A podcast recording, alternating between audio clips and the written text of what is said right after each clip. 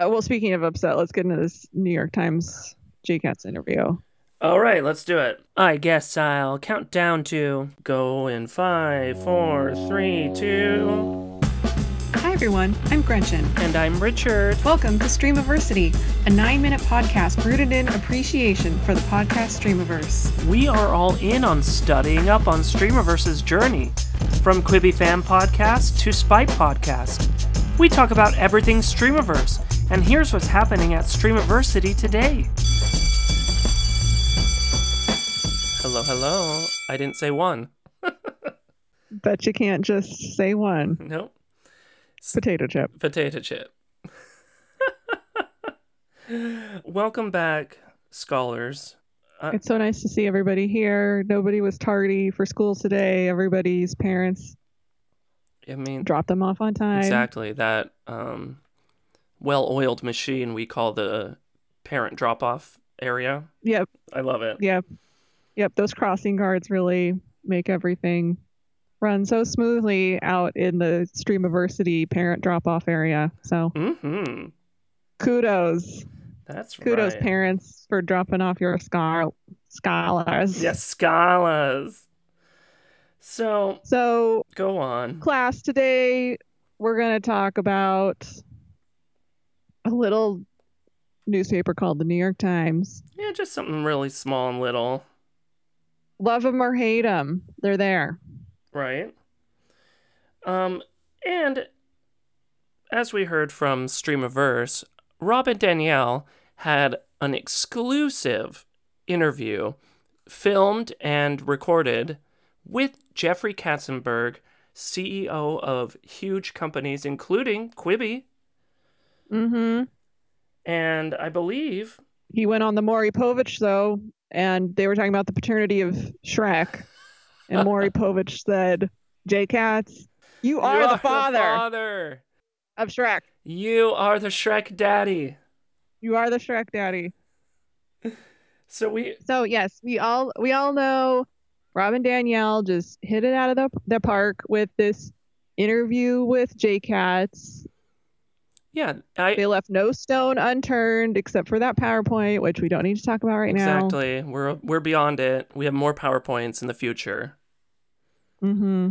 But New York Times, I would say maybe a week after all this hullabaloo with the Streamiverse comes out and they're like, "Oh, we also interviewed Jeffrey Katzenberg and it's almost identical to your interview Mm-hmm. with no reference And- to Streamiverse at all."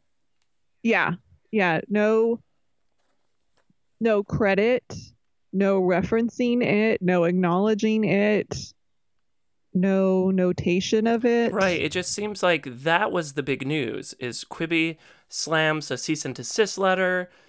He comes on the podcast, he apologizes, they talk about Quibi. Here New York Times is saying, "Oh, we had this uh, random idea. Let's interview Katzenberg about Quibi."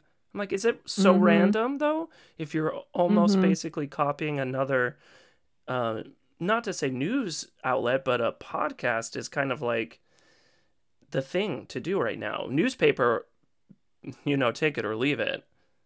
mm-hmm So, yeah scholars don't do that when you are writing reports for us when we're getting ready for midterms don't copy No. off of your neighbor it's called don't cheat plagiarism. P-p- don't Plagiarism. exactly it's the kind of offense that will get you kicked out of streamiversity Yeah.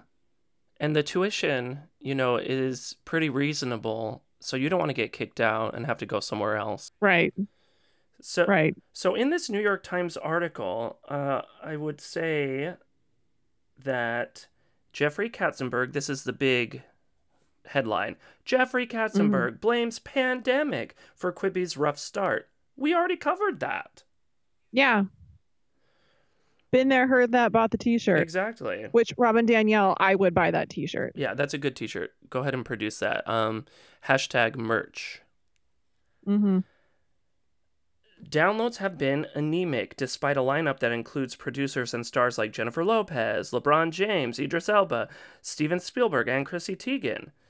You know, They're talking about the 10 minute chunks. All, all this we know about exclusively Yeah. because of Streamiverse, which was Quibiverse before they were shut down and almost they almost died. I'm glad that they are revived so they can try to revive Quibi's, you know, career, try to revive this outlet. Yeah, and Streamiversity scholars prayer is allowed in our school, so you can hmm shout your praise to the Lord above that Robin Danielle didn't die. Yeah, exactly. Katzenberg said if we knew on March 1st, which is when we had to make the call, what we know today, you would say that it wasn't a good idea to launch. The answer is regrettable, but we are making enough gold out of hay here that I don't regret it. So, it, I mean, it's a very similar spin that he was spinning to Rob and Danielle in the interview. Like old Rumpelstiltskin himself. Old old Rumpelstiltskin. I mean, Katzenberg is what? 69? Yeah, s- he's 69 years old and Meg Whitman Famously, same age as Rumpelstiltskin. it's same age. Yeah. You got it. And you got your Meg Whitman at 63, so they're they're a match right there. Yep. Meg Meg Whitman would be who in Rumpelstiltskin? Um is there like a a different character that's kind of like a you know, if he's the magical little person that's helping the princess. Rumpelstiltskin's agent? Yeah, maybe she's the agent and she Sure. she's the one that's like, "Oh, we got this made. W- We're we're in the business. We're gonna get a child out of this." And turn Mhm. turns out they didn't Yeah. because of the cockiness. I'm not saying that they're cocky in real life, but it tracks like the comparison. Yeah. Absolutely. Despite the difficult start, Mr. Katzenberg said he saw reasons for optimism. 80% of Quibi's viewers complete the episode they're watching. Well, they're only 10 minutes, so 80 yeah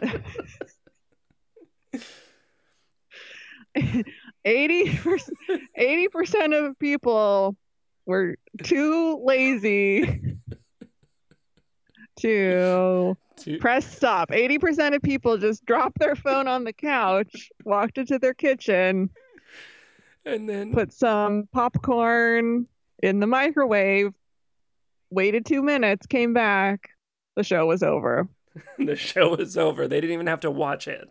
Now, this is the one thing that I think New York Times did do well. They had one separate question that wasn't the same as Streamiverse. When asked if the success of TikTok gave him pause, considering that it's also a platform built on short form video, albeit the users are generated, they're generating their own content, Mr. Katzenberg seemed momentarily steamed and said, That's like comparing apples to submarines, he said. I don't know what people are expecting from us. What did Netflix look like 30 days after it launched? So he, it seemed like he, it actually made his calm demeanor rise a little bit. They actually got. just like rumble stillskin when they said his name That's right. I'm just. That's a perfect analogy. so steamed. hmm I will say that's a fair question though. Of It really is. nobody was examining Netflix like that, but also, I guess that's what things just used to be like in general.